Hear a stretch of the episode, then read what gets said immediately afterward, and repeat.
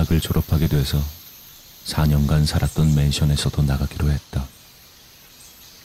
여러 가지 일들이 잔뜩 있었지만 이제 와서 보면 모두 즐거운 추억들 뿐이다. 옆집에 살던 미인 누나는 혼자서 몰래 짝사랑하고 있었다. 그리고 아래층에 살던 작업복 차림의 아저씨. 언제나 별 이야기도 하지 않고 화난 얼굴만 하고 계셨다. 그렇지만 사실은 자전거 체인이 고장나면 고쳐주기도 하는 말은 없지만 좋은 사람이었다. 이런저런 여러 추억을 떠올리며 감회해졌는다.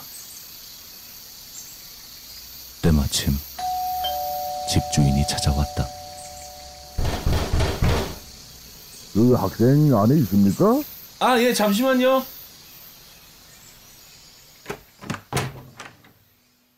안녕하세요. 열쇠 받으러 오셨죠? 그동안 감사했습니다. 여기 있습니다. 그래요, 학생. 불편, 아, 이제 졸업했으니까 학생이 아니지요. 그래요. 자, 그럼 이 말이 길어지면 노인네 잔소리가 될 테니까 어딜 가도 잘 지내고 건강하길 바랄게요. 아, 감사합니다. 선생님도 건강하시고요.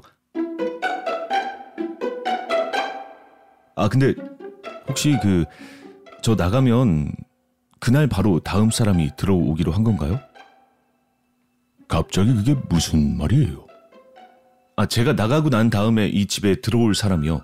아무래도 이 집에 고장난 부분이나 뭐 이런 것들 좀 알려주면 좋지 않을까 싶어서. 아, 그런 걱정은 하지 않아도 돼요.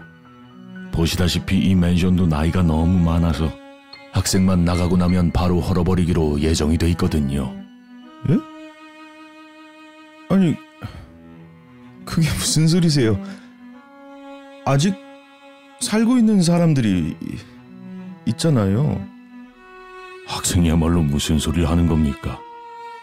이 맨션엔 2년 전부터 학생 혼자 살고 있었지 않습니까?